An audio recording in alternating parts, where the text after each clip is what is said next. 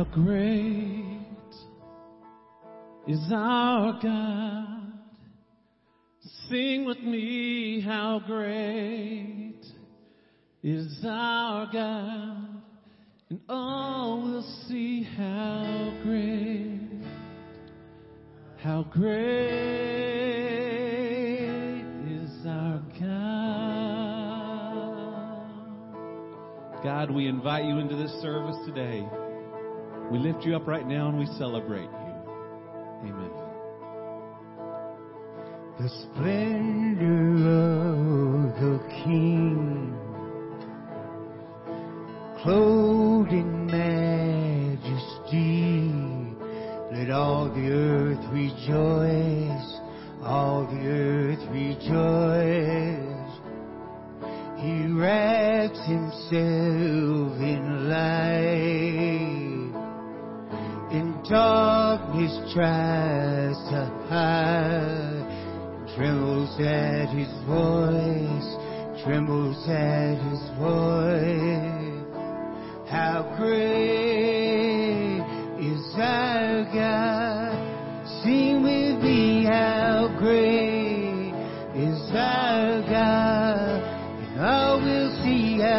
great, how great is our God.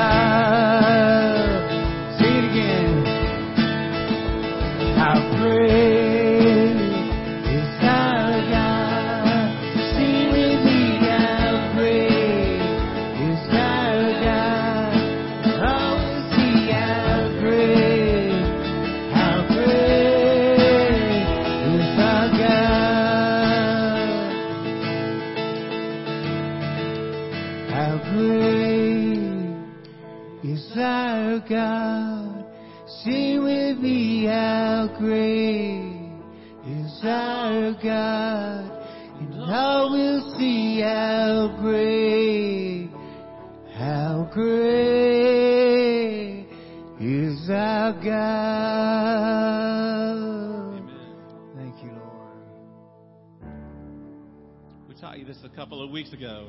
Let's give this a try.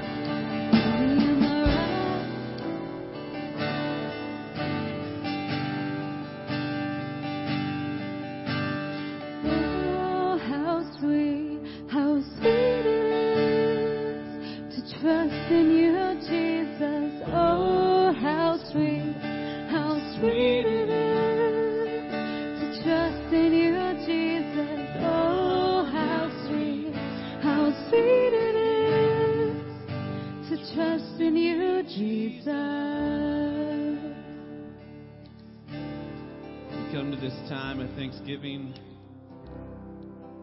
and it's just time for us to give back and say, Thank you, God, for your goodness, for your love, for your mercy. Thank you, God, for our relationships, for the way that you provide. Thank you, God. I feel like uh, we say, God, I need a lot. Maybe a lot more than we say, God, I think. So, as we head towards prayer time, let's just sing, Thank you, God. Thank you for your goodness. Thank you for your mercy. Thank you, thank you, thank you.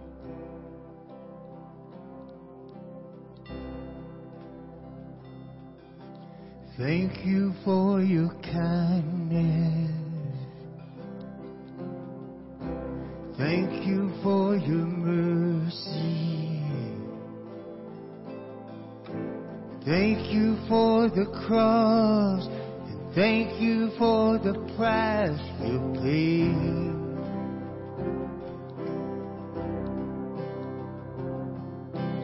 Thank you for salvation. Thank you for an ending grace. Thank you for your hope. And thank you for this life you give. No one like you. There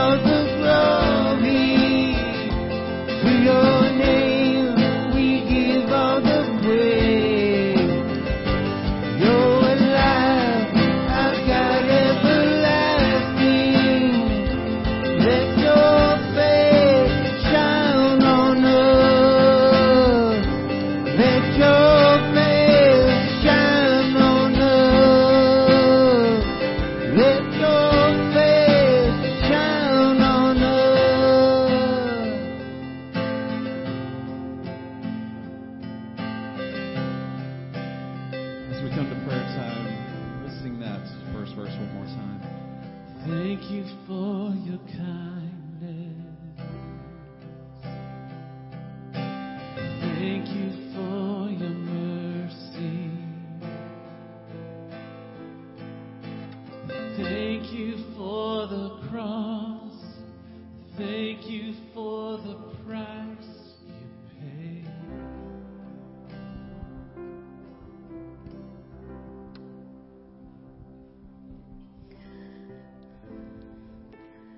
Friends, let's uh, put ourselves in a posture of listening um,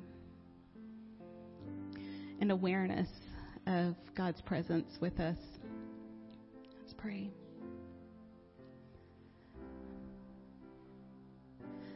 God, I thank you that you are always near. always near. No matter how far away we think we are from you, you are always near to us. No matter if we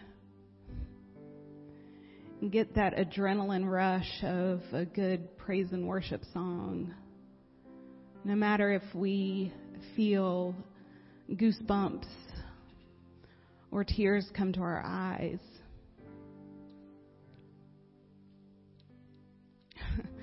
Forgive us, God, for expecting that. You are always near. There's nothing that we could say or do to leave your nearness.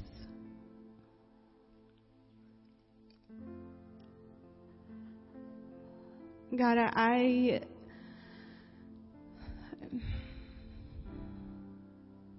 I've not always been so um, aware of that. Oh, but when I know that even when my back is turned to you, even when our relationship isn't as it should be, you are always near. Thank you. Thank you that you are the kind of God that walks with us and even chases us sometimes, but you are always with us. Your presence is always with us.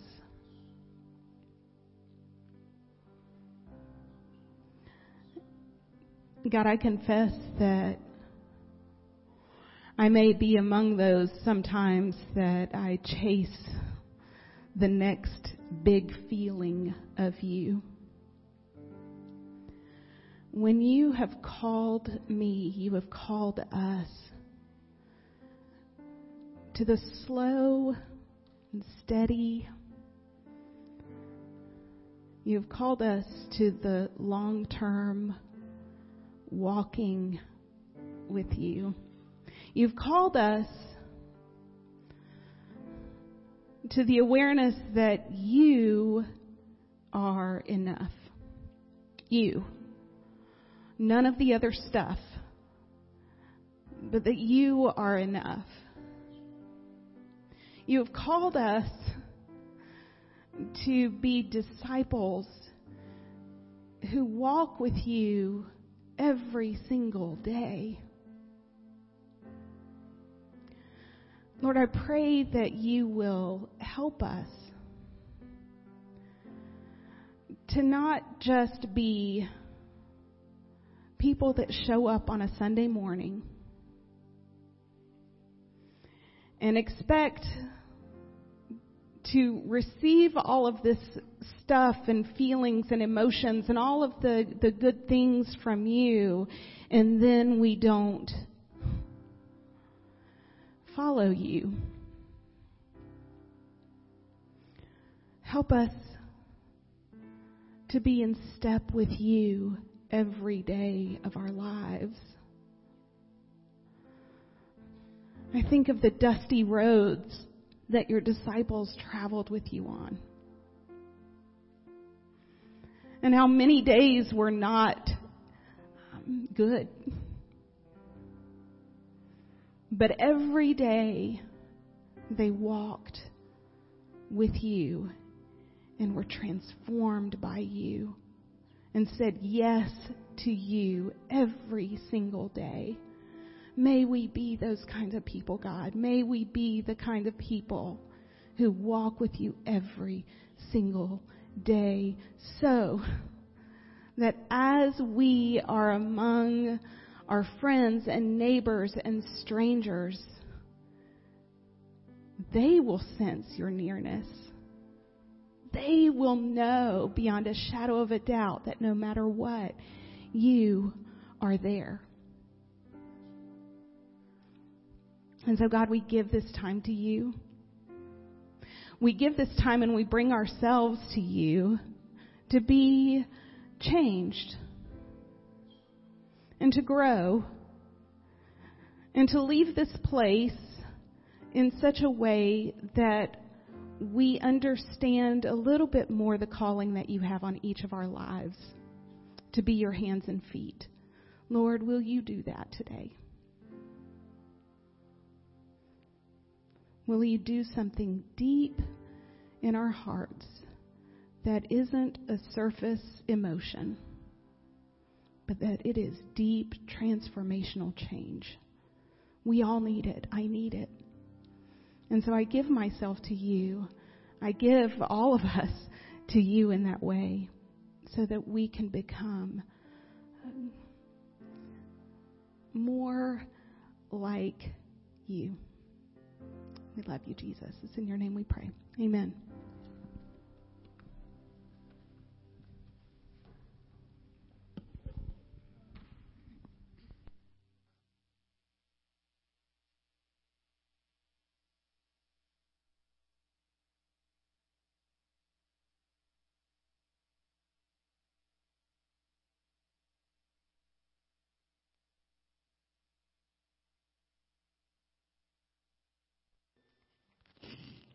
Hello.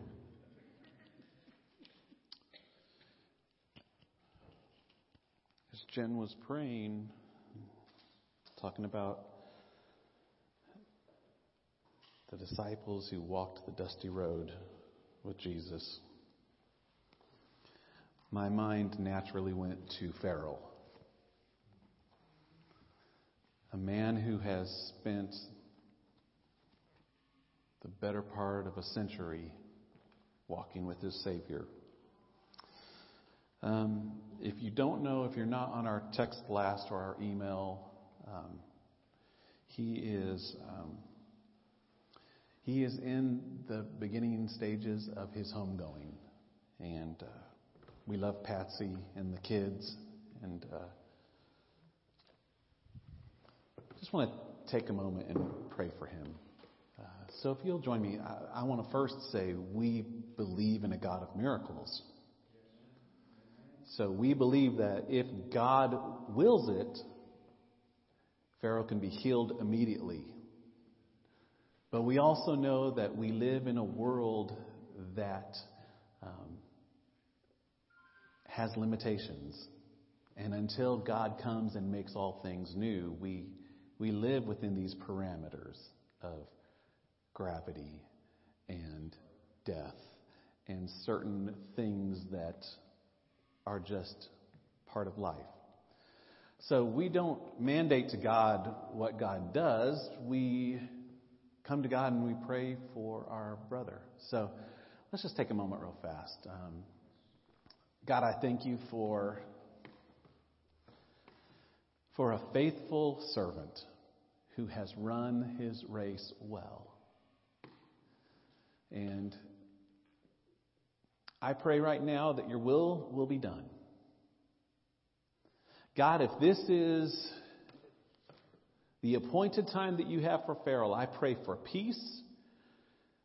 I pray for the family to know that um, Pharaoh is going to be with the love of his life.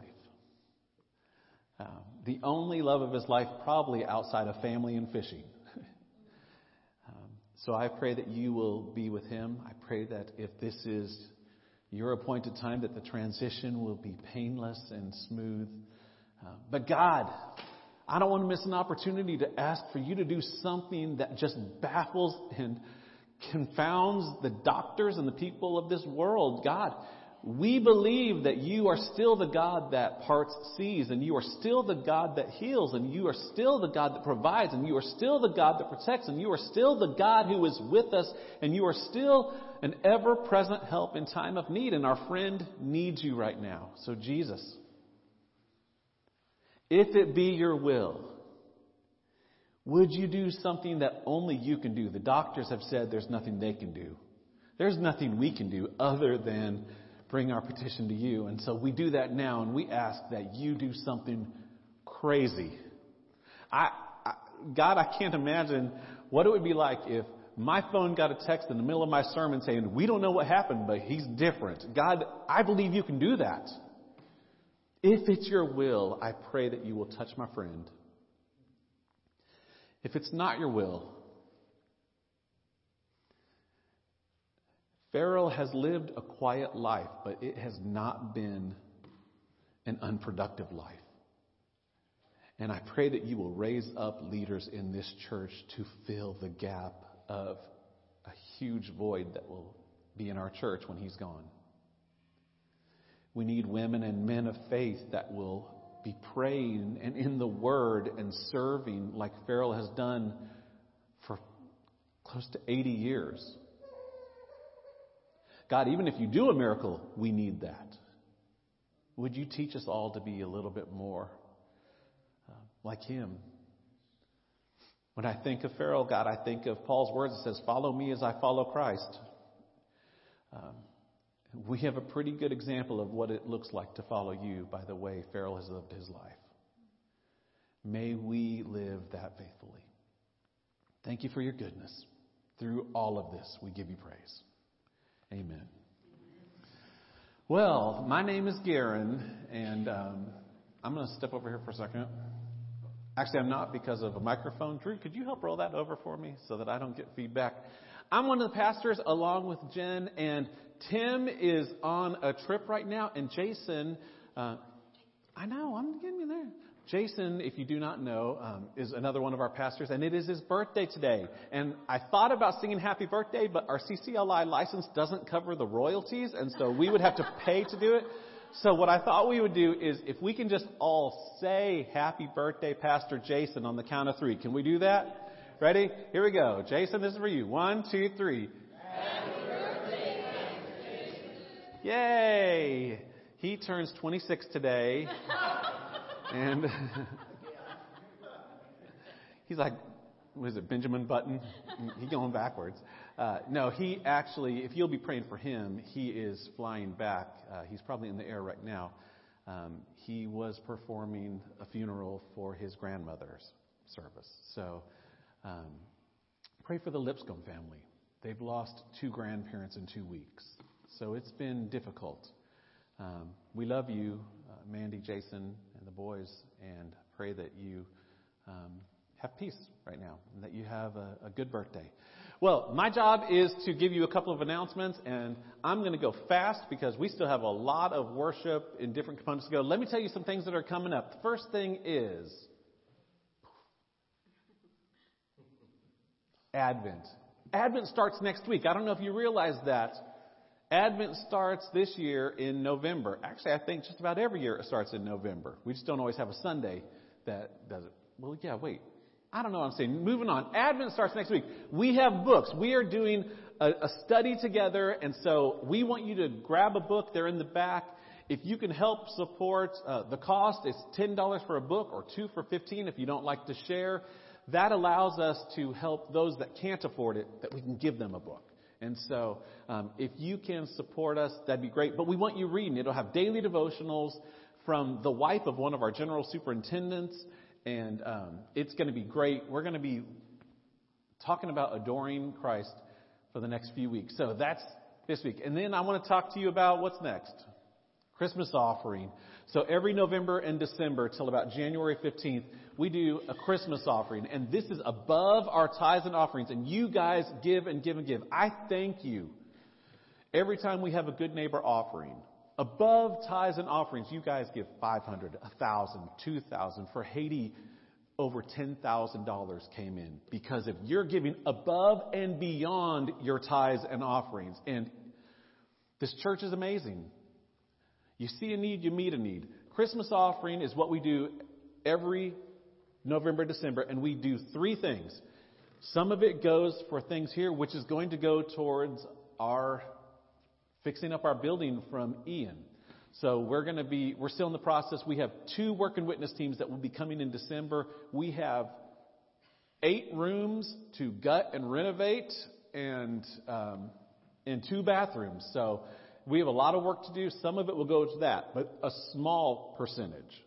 We do not keep the majority of the Christmas offering. The majority goes towards missions, missionaries, and works around the world, and towards something that is in our local community. And this year we are partnering with the Daytona Beach Collaborative. And so you can um, help us with that. And we're going to talk about how you can partner with them besides giving financially by talking about is the big three next? Let's talk about the big three. Boom, the big three. We are doing the big three this year. This is brand new.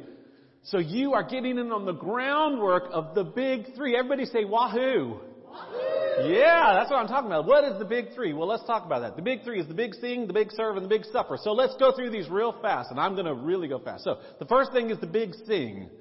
The big sing. You with me?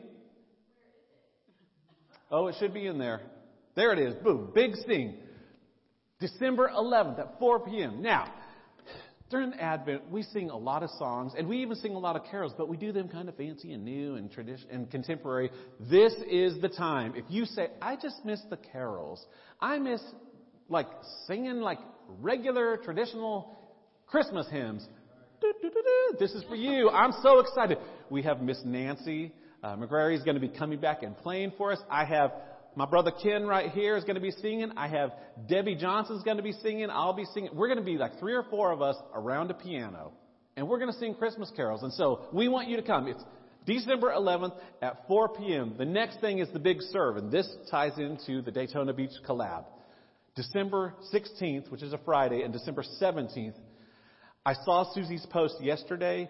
They had expected between 300 and 400 families. They have almost 600 families. That means, because most families have more than one kid, they have over 2,000 children that they are trying to provide gifts for.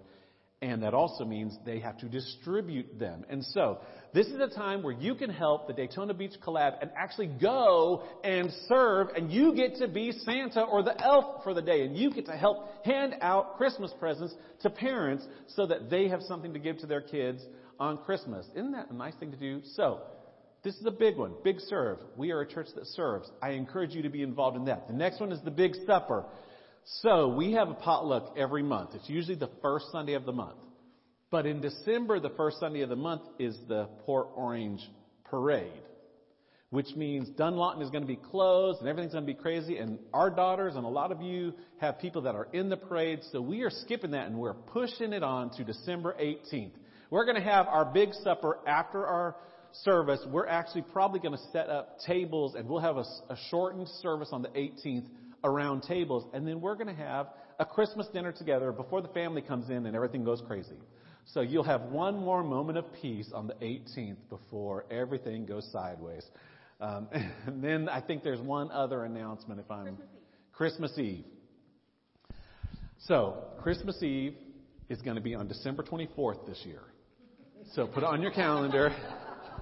We're going to have our Christmas Eve service at 6 o'clock. At 5 o'clock, we're going to have our hot cocoa because nothing says Christmas in Florida like having hot cocoa when it's 84 degrees outside. So that's what we're going to do. 5 o'clock, 6 o'clock service so that you can come. If you work, you can still make it here. If you have family traditions in the evening, you can still make it here. So I encourage you, be here. Sunday morning, we will not have church in here on Christmas Day. Um, we took a poll with a bunch of people, and there are so many moving parts that we will have um, a service that is pre recorded for you on Christmas Eve that you can watch anytime from Christmas Day on. Um, but I wanted to make you aware of that. And I think that's it for me. So we're married. I don't know if you know that. Um, and you look really cute today. Um, so uh, it's our our time that we uh, go into offering, and I just wanted to. I, I don't want to talk. I'm sorry, I talk so much. I never get to see y'all. Hey.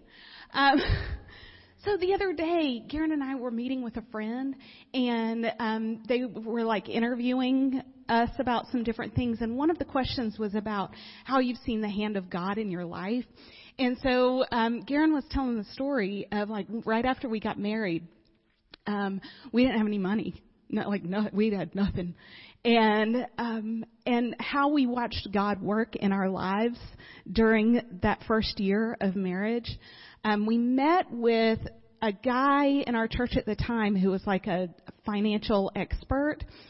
and we like wrote out everything, you know, all of our bills, all of the things that we had to to pay, or um, rent, food, all of it.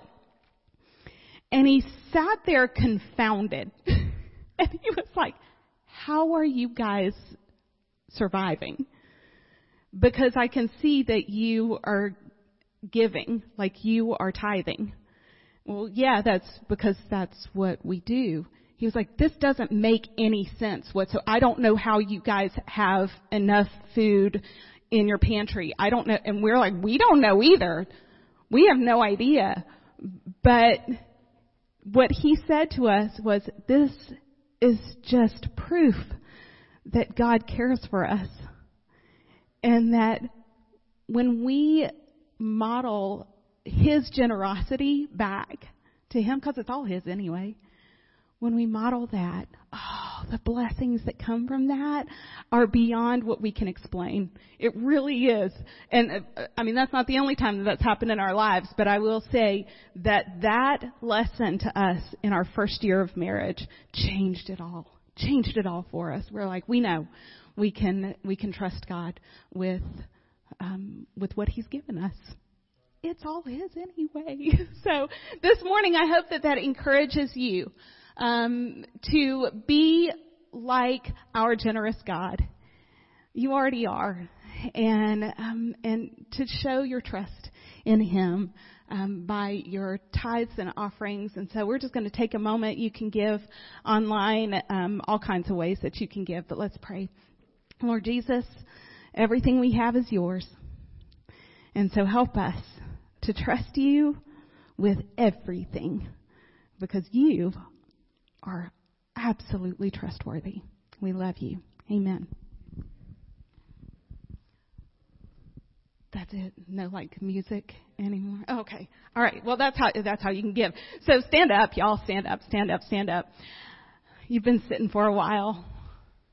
We're so close and cozy in here today. We love this part of the service. Some of you absolutely hate this part of the service because you've got to talk to people and you're introverted. I'm sorry. I apologize. Um, so if you see someone who looks terrified, just, you know, be nice and maybe don't tackle them. I don't know. Maybe do. That could, I, no, don't do that. Uh, we're, uh, we're a church that believes that our relationship with God affects our relationship with each other. And so my prayer for you this morning as we extend peace to each other is that you are experiencing God's peace in your life. His unbelievable, unwavering, unexplainable peace. And that as you are experiencing that, that you just ooze it out of the pores of your body and that those around you can see and experience God's peace through you. And so let me be the first to say, maybe. May the peace of Christ be with you this morning. Thank you. Extend that peace to each other.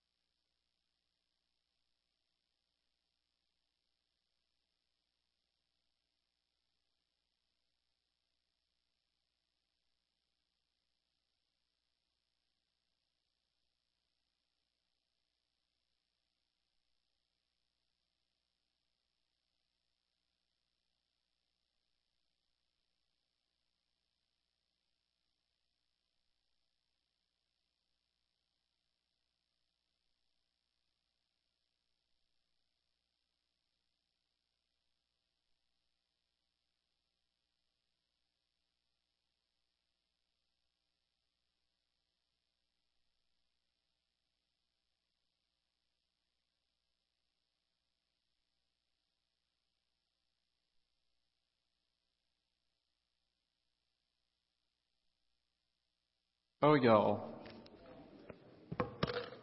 It is good to be here with you. We, we, we missed y'all last week. So, all right, let me see where I'm going, and then we'll try to all get there.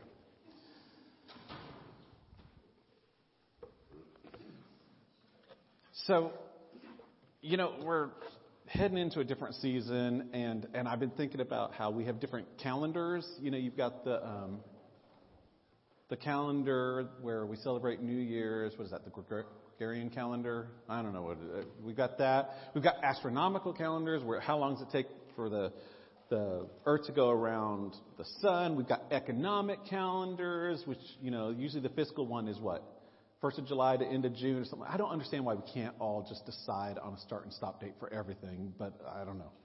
Uh, we've got school year calendars. You know, things start back in August, and um, every parent is happy and every child is sad, but that's the way it goes.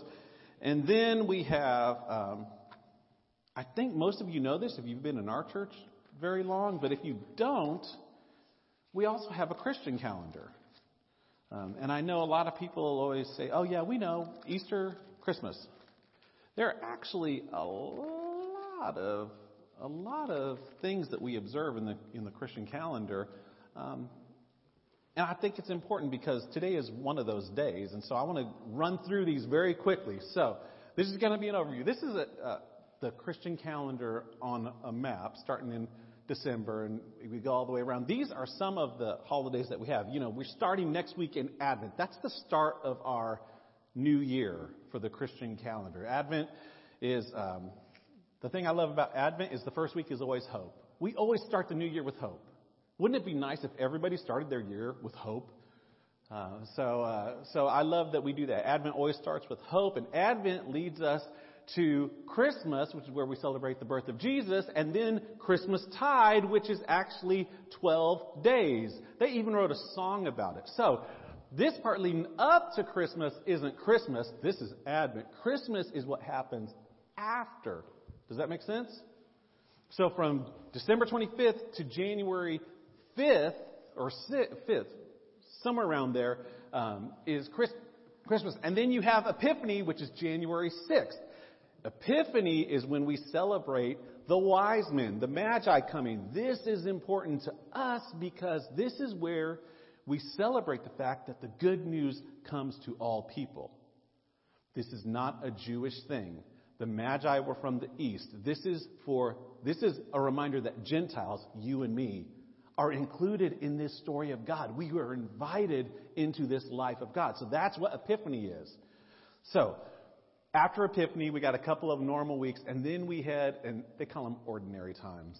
Um, that's what it means to not have anything major going on at that time. But then we get to Lent. Lent is one of my favorite seasons, and it is because it is possibly the most uncomfortable for me. And I think that that's good. I think we grow more out of discomfort than out of comfort. And so Lent begins with Ash Wednesday, Ash Wednesday and Lent remind us um, of just the importance of Christ and the cross. Uh, so Lent is to Easter what Advent is to Christmas. It's these preparation times that lead us to these very important events.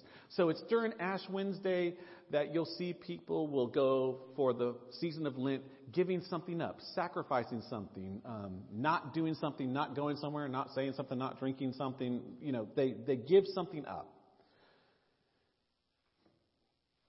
We do that to remember and to pre- prepare our hearts for Good Friday. Um, perhaps the biggest um, day of irony as far as labeling. Um, it was good for us. It was not good what happened. Um, but we do that to remember the costly price that was paid. We do that because we spend those 40 days in Lent because it's easy for us just to say, hey, this is all great and good. God loves me. I can be forgiven and keep living my life. And we do that to our peril because we forget that although it feels free to us and it is freely offered to us, a price was paid. A death occurred. That should change the way we live. And so Lent gets us into that mindset. We pray, we fast, we repent. And then we get to Holy Week, and Holy Week um, starts with Palm Sunday, and that's, you know, where we have the palm branches and then triumphal entry of Jesus, and the people are excited because they think, all right, here comes our king. He's going to overthrow the Romans. And during the course of the week, we start to get the idea that that wasn't what Jesus had in mind. Because he's not overthrowing Roman governments, he's overturning tables in the temple for people that are not acting the way God has called them to act. Um, then you get to Maundy, Thursday, which is where we remember um, the Last Supper. We remember the upper room and the time in the garden where Jesus um, prays urgently God, I don't want to do this, but I want your will more than I want my comfort. And so I'm willing to be obedient even to the cross. Which brings us to Good Friday. It's when the light of the world was snuffed out for your sake and for mine. It's Good Friday and Black Saturday that we sit with the pain and the anxiety that um, the disciples and the people that love Jesus sat with. The light has been extinguished. A lot of services will end their Good Friday service with you leaving in silence and darkness, and they will encourage you to say as little as possible between then and Easter Sunday and just sit with the silence. The Son of God has been crucified. Black Saturday, um, it's called that because the light has gone out.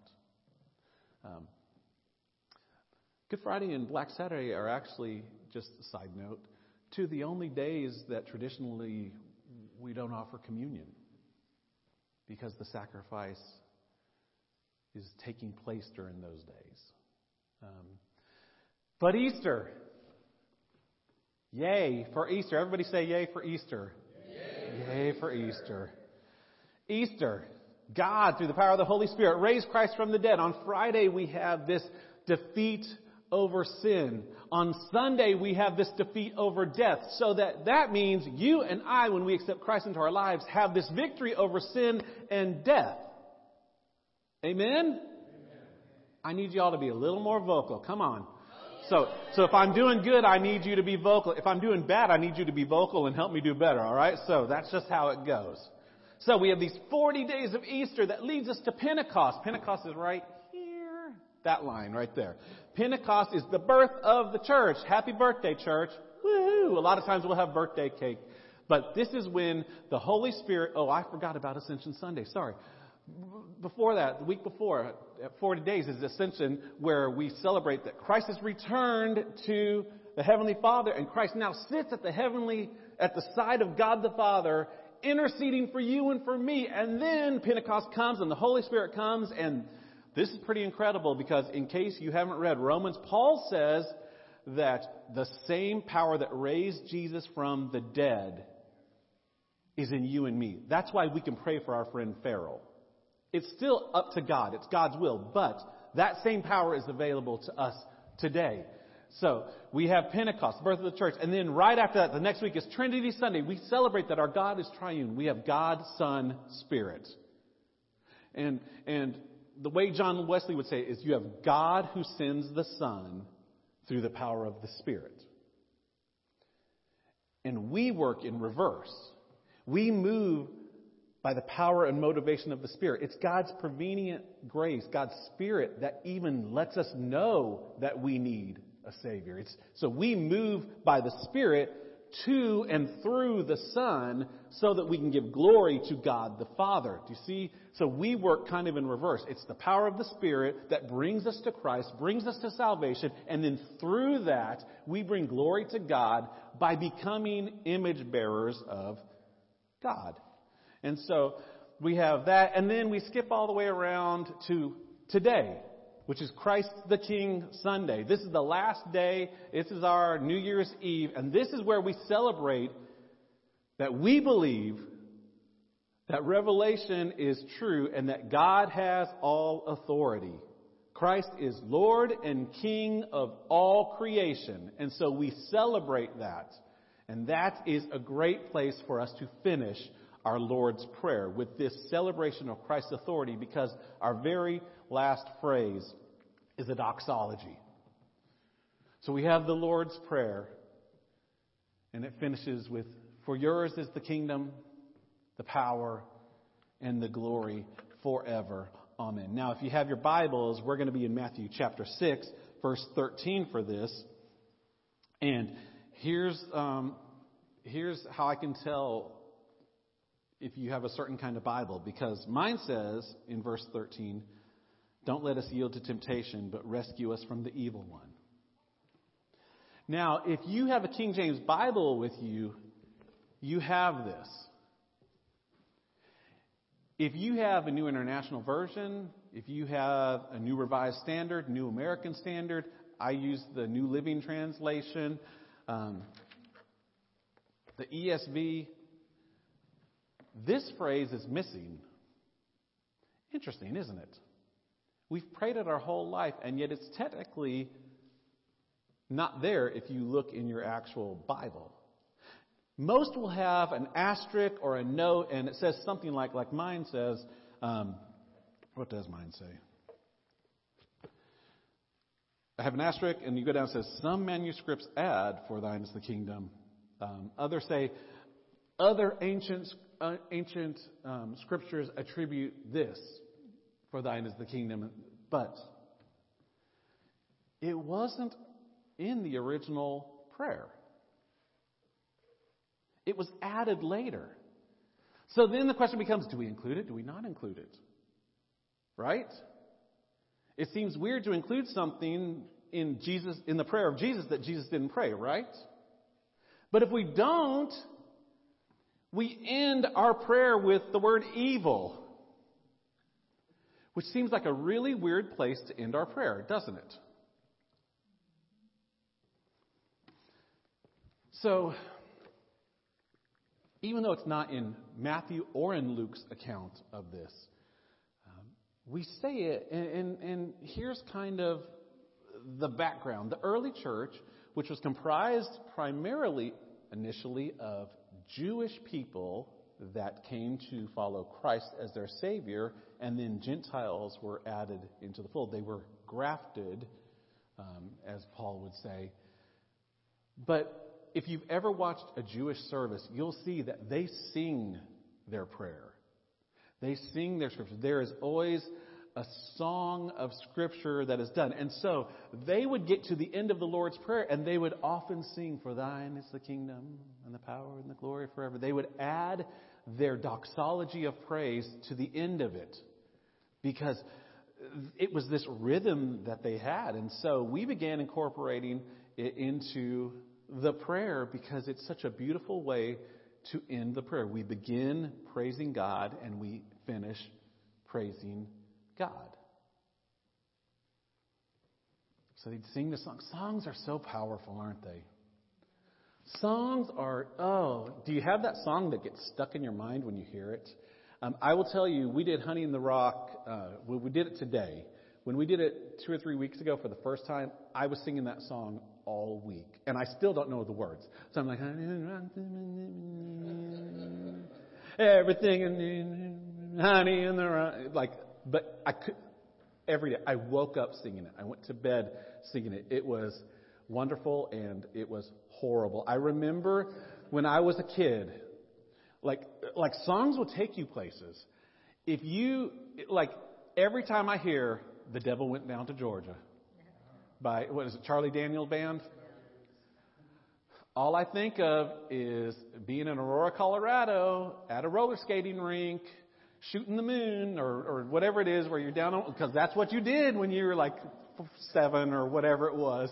And that song was played all the time. And so, like, songs move us. They take us places. You know, a, a, great song will like stay in your mind for hours. But here's the problem. A horrible song will stay in your mind forever. It just never leaves. It gets stuck in your head. And so, so here, here's a little game we're going to play. I asked some people at church, I said, hey, tell me a song that gets stuck in your head. So here's what we're going to do. I'm going to play a song and you're going to have to figure out, this is Tim. Uh, he's one of our pastors. This is Susie. She's our preschool director. This is Danny. Dana, who leads CR and does all this. This is Pastor Jen. And I'm sorry about the pictures. I grabbed them all from Facebook. I didn't ask anyone. This is Debbie. She's a, a board member. This is Jim. He's back there. Say hi, Jim. Um, this is Kimmy. She's another board member. And there I am. So here we go. You've got to figure out who gets what song stuck in their mind. Here's the first one. Wheels on the bus go round and round, round and round, round and round. The wheels. You would think Susie, wouldn't you? That's actually Kimmy. And and Garen for the last four days since she told me that. I'm like, ah. All right, let's try this one.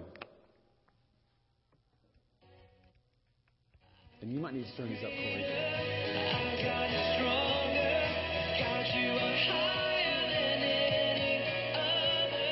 You think Danny? You think Jim? Well, I will say, leave it to Danny to have the only Christian song that gets stuck in his head. That one, that one is Danny. All right, all right. Let's try this one.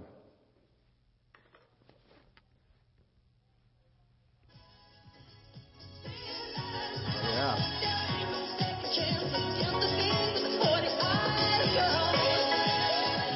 There you go. You weren't expecting thriller dance, were you? And I'm sure it was riveting. Who do you think that is? Pastor Jen? You think me?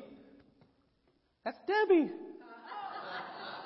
I tell you what, I learned a lot about these people this past week. It was very interesting. All right, let's see who this is. I don't remember the order, so I can't tell you.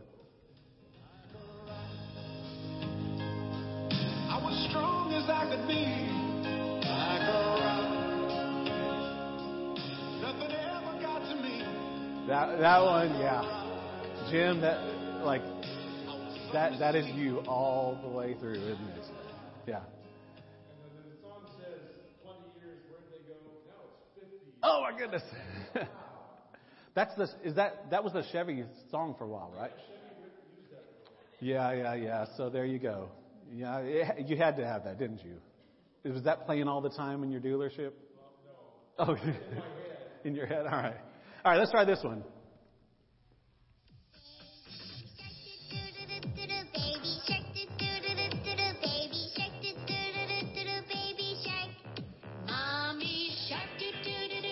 Who is that? Yeah, that one is Susie. It's that may be the worst song ever written. Um, let's try this one.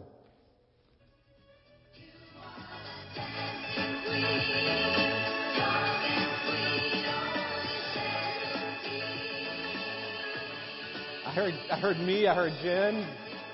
We're running out of options, so we know it's got to be. Oh wait, are we the only two left, or or Tim?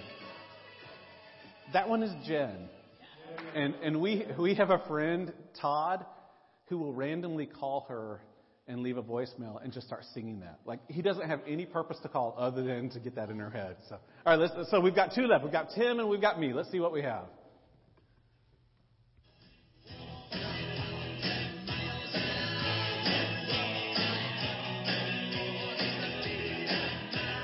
Got, so y'all hear Tim? Hear me. All right, how many think Tim? How many think me? Yeah, that's me. That's me. yeah. All right, which means this is Tim. So you ready for this one? Here we go. This may be the, the all-time classic. All right, you ready? Here we go. Yep. Never. All right, here we go. Yep. I tell you what. Uh, are you cringing over there? Now you have 15 seconds because we're running out of time, and I, and I'm sorry, but 15 seconds. Song that gets stuck in your head. Tell your neighbor. Okay. Well, what, all right. What'd you say? Tainted love. It's like yeah. And it's a small world. Oh. Oh. If you go home singing that all week, that is totally Ken's fault. All right, one, one or two more. What do you what what gets in? La Bamba. Oh. La la la la. Oh my goodness. Anyone else? Oh. Bye bye. Yeah. Oh my goodness. All right. All right. Okay, yeah. Wouldn't it be great? Wouldn't it be great if we could get this song stuck in our mind? How, how could our life be different if we were intentional about letting this get stuck in our mind? God, yours is the kingdom. God, yours is the power and the glory forever. Growing up in church, um, I, raise your hand if at the end of a service or at the end of taking an offering you would sing, Praise God from whom all blessings flow. Yeah, yeah. Now at our church we do, we sing hallelujah, let your kingdom. We have our own doxology, but, um, but yeah, We had that. You guys worshiped really well today, by the way. It was great. When when you have ears in, all you hear is the music, but you know that people are, when you hear people singing over your ears, you know, wow, yeah, you guys, um, you did, you did great. Um, is that what comes to mind when you hear the word worship, singing? Yeah. Well, hopefully you've been around, um, if you've been around our church long enough, for the past five years, we've been, you know, preaching that um, singing is only a portion of what worship is. And so I want to give us a working definition of worship, and I'm going to fly through this, so I apologize. But worship is our response, our personal response and our corporate response to God for who God is and what God has done for us. Communicated by the things we say and the way that we live. It's our response, our personal response, but it's pioneers. It's the church. It's our response to God for who God is. You remember the beginning of the Lord's Prayer? We talked about who God is and what God has done. The second part of the Lord's Prayer is our petition part, what God does. And it's communicated by the things we say and by the way that we live. Now, for it to have for it to be our response, that means something has to happen first, right? You can't have an initial response. A response is always in response to something, right? There has to be a catalyst. There has to be an initial something that happens for us to respond. Otherwise, it's not a response, right? But we respond. I, I think of like, I think of sports teams. Um, I want you to think about how you respond to your sports team. So, when they're doing well, what do you do? You cheer, you hoop, you holler, you are like all in it. What do you do when, when you're there and your team is struggling? I wasn't expecting blame the ref. Yeah, that happens a lot. I've noticed that, you know, like you've got that sixth man if it's, if it's basketball or, or, you know, like the, the crowd can actually really help participate and become part. And so a lot of times when your team is down, you'll cheer them on and you'll encourage them and you'll like, come on, you can do this. You've got this. I think it's interesting that our response in the good and the bad of our teams is both to encourage and to cheer and to praise our team. I'd propose, and this isn't part of it, but that should be how we should respond with our lives as well. I think of Job. Good and the bad, blessed be your name. Our response is always, God, I trust you, I love you. We respond. We respond to so many things. We respond to a good movie. A good movie can make you laugh or cry. Um, a good book takes you places. We respond these days to the news cycle Oh, my word, how we respond. God, forgive us for how we respond, myself included. So, my question to you today is how do you respond to God? I guess the follow up question, if we want to go deeper, are you responding to God? Can people see that by the things that you say and the way that you live that you are responding to God? They should. They should see it in me. You know what sports team or what organizations I like by what I wear, what I post on Facebook. You know it by the mug that I carry. What if people knew where I stood with God by the way I lived a life of doxology, by the way I worshiped? Same with you. People can tell by the things you say and the way you live whether or not you're actually responding to God's mercy. So we respond to God. We respond to God how? We respond we respond to God for who He is. And that's the first part of the prayer that we talked about. Remember our Father in heaven. We've got this Father that loves us, this God who wants to be intimate, but we also have this God that is bigger than. So we don't get. God wants us to be close, but we also have this reverence because God is otherly, and we don't flippantly come to the Creator of all things. We come with reverence and awe. It's this paradox of this Father, not Father type of thing. And we hallow God's name. We revere it. We, we praise God for who God is. Remember, we went through some of the names of God. We praise God for being our provider and our Savior and our shield and our defender, um, our Messiah. So, um, this past week, um, my wife and, well, all of us actually, went on a cruise. And uh, Corey, turn out all the lights real fast. I, I want to see if this comes through. I want, like, this was the view from, like, yeah, this was the view can you see, like, there's something about getting away from all the white noise. Can you see the stars?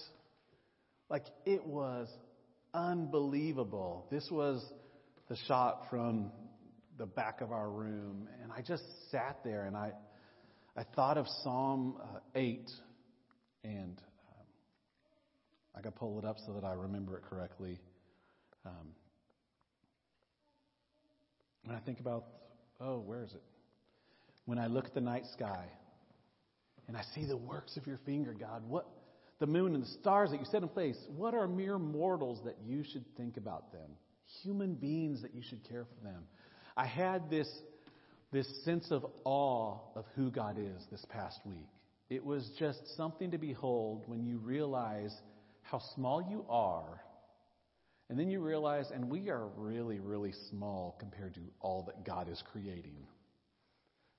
And yet, we are cared for enough that God would send a Savior. That, that should do something to you. We respond for, to God for who God is. We respond to God for what God's done. And that's the second part. Remember, we talked about God, give us our, our bread. We, we need physical needs met. We have um, we have um, temptations that we need you to, for, to help us against. We, God, we need forgiveness. So we pray for those things. We respond. We respond. We respond. Your life should be one response after another. The goal of the holy life, the Christian life, the sanctified life, is to have those responses be shorter and shorter apart so that you are responding more and more and more and more and more to God who is always active and working in your life. Every Sunday, we respond. We respond through singing. Yes, that is how we worship. But hopefully, you've heard us say time and time again offering, giving is an act of worship. Our communion, our time at the table, this is an act of worship, our community, our passing of the peace. This is worship. Some of the, some of the movements in our service are emotional and you get all the feels, and some of them are you kind of just do them because that's what you do. And both are right. And even beyond movements, there are people. Some of y'all are feelers. You know, uh, like, uh, like I love like I'm when I'm up here, I see Miss Janice and she's up. She is just worshiping. She is feeling it. It is in her. That's awesome. She's got the emotion, she's got the excitement. There are others of you that are thinkers, and I had to remember that it's not that you're mad, you're just really processing, wow, what did that that phrase really hits me. What does that mean? And you're thinking and you're you're going through with your mind, you're contemplating, what does that mean? And both styles are welcome. Both personality traits are welcome here and everything in between. It's not how you respond that matters. What matters is that you are called to respond to God. Um, Louis Giglio, I don't know if you're familiar with him. Um, he founded the Passion Movement, I don't know, 25 years ago. And half of the songs that we sing in churches today are from artists that have been affiliated with the Passion Movement. This is what Louis Giglio says.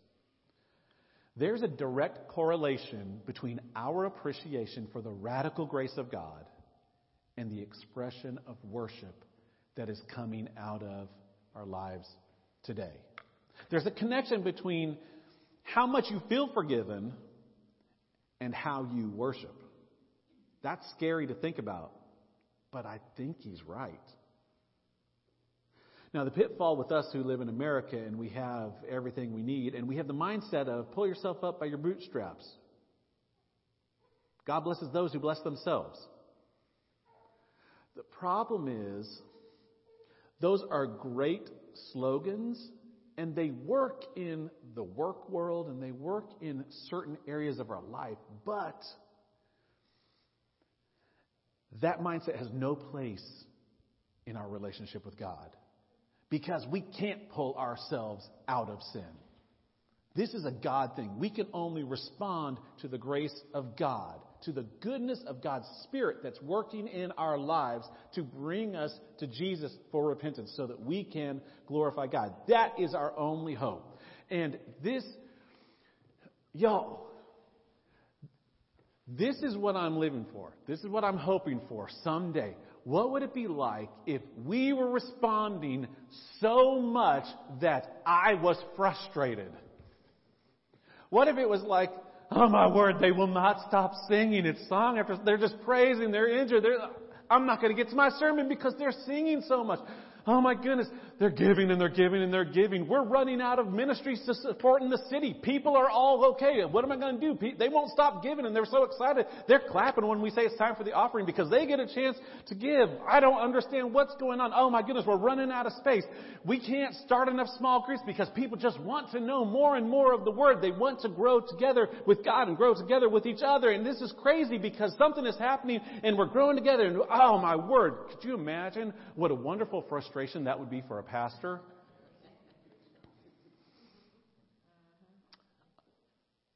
Honesty check. That's not where we are. Now, in fairness, that's not where probably 98% of the churches in America are. Probably a pretty close percentage globally, too.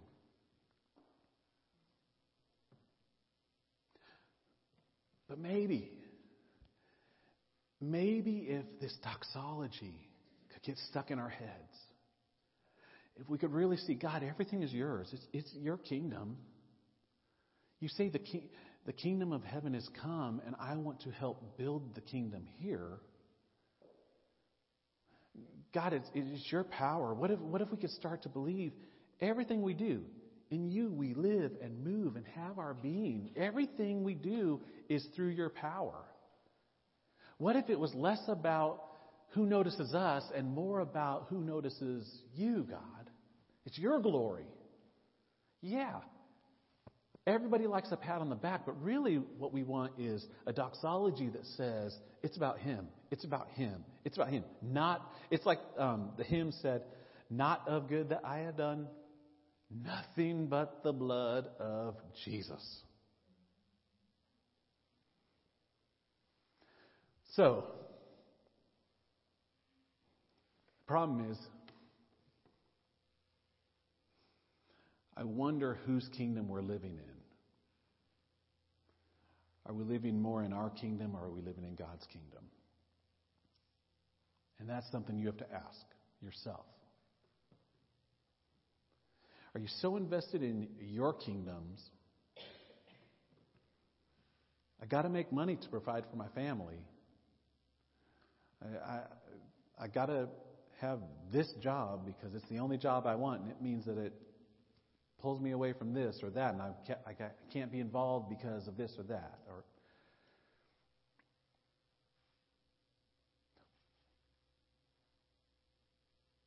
when we don't give generously, it's a sign that we're building the wrong kingdom. When we choose our jobs over our families, don't get me wrong, we need jobs. But that's a sign that maybe we're building the wrong kingdom. When we say, yeah, it's important for the church to gather together, I mean, Scripture says, don't forsake the assembly of. Yeah, but, I mean, it's a beautiful day at the beach. I'll just worship God in nature today. Maybe we're building the wrong kingdoms.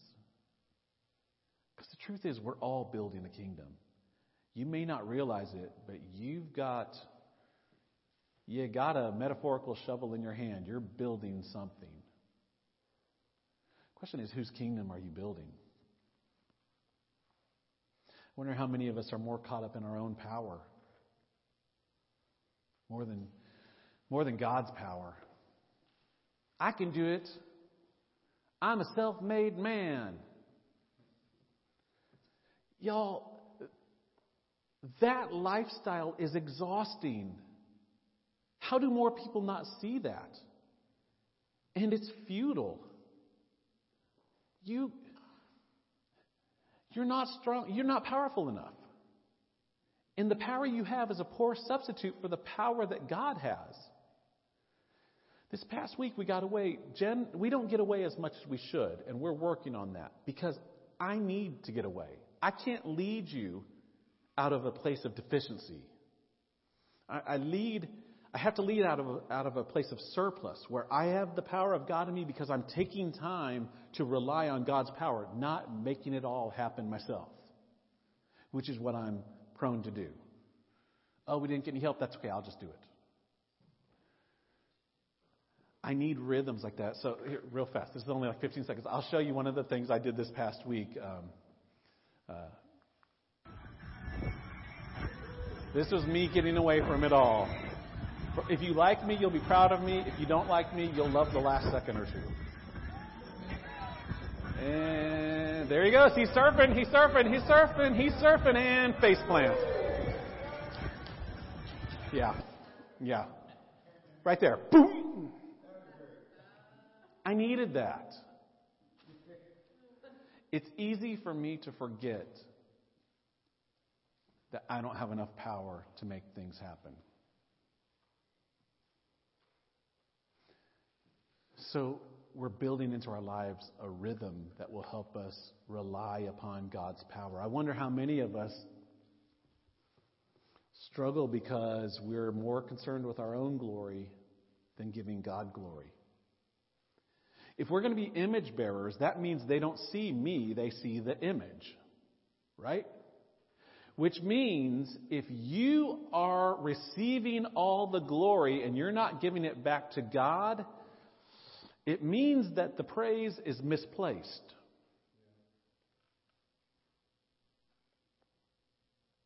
The only good that we have is because of the glory of God. And we are called to give it back and deflect to God. So, here we go. This is the last Sunday in the sermon, in the Lord's Prayer, so it's the last time we'll have four questions. Unless you like how we end the like I don't know if you've liked how we've ended these services or not, but I want you thinking because I don't want this to be yeah, I listened and then I left. I want a question to be stuck in your brain all week that you're just chewing on. If worship is my response to God, how am I worshiping? Am I actively living a life of worship throughout the week? Do I see worship as I come here and sing and then I live my life and trust God to bless me? Or is everything I do an act of worship? What's one area in my life where I can respond with a deeper level of gratitude? This is, this is the month of gratitude. And so often we give thanks for superficial things. Not that those things aren't worth being thankful for, but I want you to dig deeper. What's one area in my life that I can respond with a deeper level of gratitude? And then I want you to bring it here and apply it to our local church setting. In which part of the worship service will I choose to respond more intentionally? Maybe it means I'm going to be more responsive when the pastor is preaching. I want him to know that that he's he may not be doing good, but he's doing his best. It means that I'm going to get out of my comfort zone and instead of just standing there and reading the words, I'm going to actually sing. Or I'm going to maybe raise my hands or close my eyes. It means that when it comes to the offering time, I'm going to actually give. It means that when we call for service, I'm not just going to say, yeah, man, that's great cause. I'm sure people will step up. But I'm going to get involved. How am I going to intentionally respond in worship? Am I building a kingdom with, or I'm building a kingdom with my life? Is my kingdom, is it my kingdom or is it God's kingdom? This is the reality check that you have to face. What needs to change in order for me to fully commit to building God's kingdom? Because I have a feeling more of us than not are kind, it's not that we're not building God's kingdom, we're just building our kingdom on the side. It's, well, maybe if I can build both a little bit, kind of hedge my bets. The life of surrender is not an opt in or opt out thing. The life of following Jesus is an all in. That's the only option there is. I'm all in or I'm not.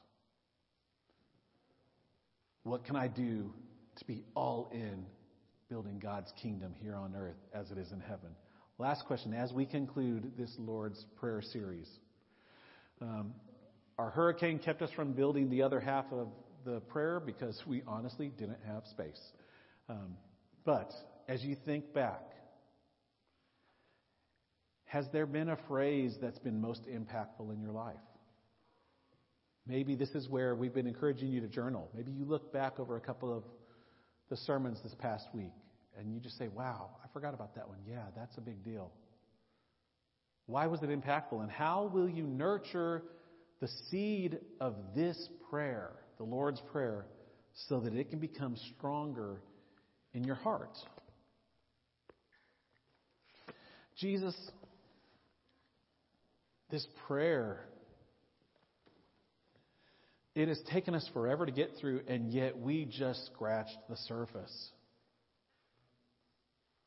I guess it's just further proof that your word is alive and active and it wants to speak to us. And so, God, I pray that your words will do their good work in our hearts. God, I don't care that anybody hears or remembers anything that I've said. But I pray that your Spirit, who is with us now, has been speaking in people's hearts and that they are responding to you. More than they're responding to me, I want them to respond to you. Jesus, I pray that we'll live our lives as a doxology, that we'll live our lives building your kingdom, relying upon your power, and giving you all the glory. Because I guarantee if we respond that way, people will notice. We don't have to ask, do people notice because of what you say or do? They will notice God if we are living our lives like this prayer. I confess that I don't think people notice it as much in my life as they need to. So I pray that you'll help me change. I want this prayer to be your prayer. I want this prayer to be my life. Jesus, I pray that for my friends too. So, God, do your good work. God, some of us need to pray right now.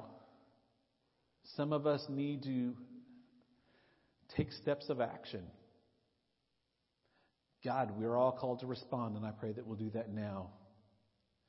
Thank you that the first way we can respond is by coming to your table. This place of grace that is open for all. You don't discriminate and you don't police your table. You invite everyone. God, you invited John, the one that you loved, and you invited Judas, the one who betrayed you. All are welcome at your table. Thank you. Maybe this is our first step of response. We pray this in your name. Amen. As we come to the table, we remember that on the night that our Lord was betrayed, he sat in the upper room with his disciples, and they ran the gamut of where they were on their responsibility. And yet, all were invited.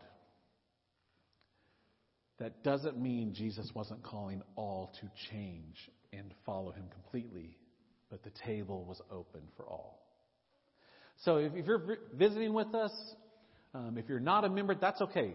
We in the Church of the Nazarene serve an open table. This is open for all who profess Jesus as their Lord and Savior or all who are actively seeking. And we believe, um, we believe what our theological forefather believed. John Wesley said that this can be your first act of salvation. You coming and receiving is a step that says, I don't know all of this, but I want to know more. And this can be a moment of salvation for you. And if that's you, I want to talk to you afterwards. I want to tell you about this Jesus and what all of this means. But when, when Jesus was in the upper room, he met with his disciples, and they were celebrating the Passover, the deliverance um, from Egypt. Oops, let me get to the. I don't know if I can get there. It might take Emma. They were celebrating what God had done. They had been slaves in Egypt for over 400 years, and God, through miracle after miracle, liberated them. So every year they celebrated the Passover. They broke bread. They drank from the juice. And we understand this side of the cross that when Jesus uh, spoke of himself, a lot of times he said he was the bread of life. We understand that Jesus was broken for us. We understand that his blood was shed for us. And so, on that night, when they were talking about what had happened thousands of years ago, Jesus was saying, I'm doing something new. I'm doing something different. So he held up the bread and he said, This bread, this represents my body, which will be broken for you. Take, eat, and be thankful. And then he held up the cup. And he offered thanks and he said, This cup, this represents the new covenant. The old covenant was good, but I'm doing something new. The old covenant needed you to come back again and again and again, and I'm doing something. I want to transform you. This is my blood, which will be shed for you for the forgiveness of your sins. So take it, drink it, and be thankful. So I want to invite you to come to the table um, here at our church. Um, our practice is we come up, and I'll offer you the bread, and you'll get a piece, and you'll just dip a little bit into the cup, and you can take it right then. Right then, and uh, for convenience sake and for ease of craziness, if we can work our way this way and then return to our seats that way, so y'all will kind of have to shift through or back. Um, but this is an act of worship as we remember. So, Jesus, take these elements, bless them, multiply them. Um, may they be continually multiplying in our lives as we are then sent out to be your representatives, which means sometimes we get hurt too. But we trust you. Thank you, God. Amen. So, as you are so inclined, the table is open.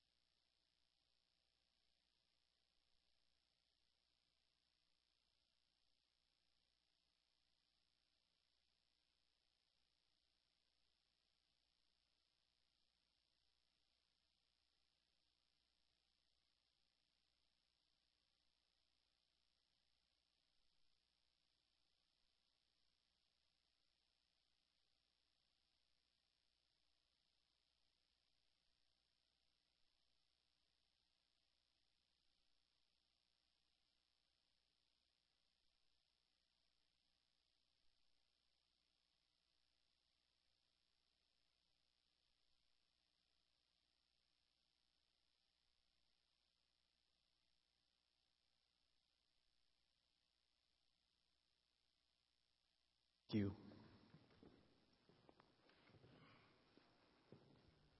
What a beautiful weekly reminder. Young, old, man, woman, black, white, educated, uneducated, we all stand level at the foot of the cross. And your grace extends to all of us. So we thank you. God, I pray that we will live our lives on mission for you. And just as we've taken in this bread and this juice, and it's going to nourish our bodies for just a little bit, we know that the world needs a little bit of you. So may we become what you have called us to be. You've told us in Matthew 5 that we are light. God, may we be the light you've called us to be. We pray this in your name. Amen. Well, we've gone long, and I apologize, but I had two weeks to make up for, so uh, will you stand with me? I pray that the time has been worth it for you. So, at our church, if you're visiting, we sing our benediction. Um, and so, if you know it, sing it with me so that I'm not singing it by myself. And if not, just receive it. And we even, um, you'll see a lot of us will hold our hands out, and that's not anything crazy other than just a reminder that this is only something that we can receive. We, we can't do anything outside of respond. And so, um, sing with me.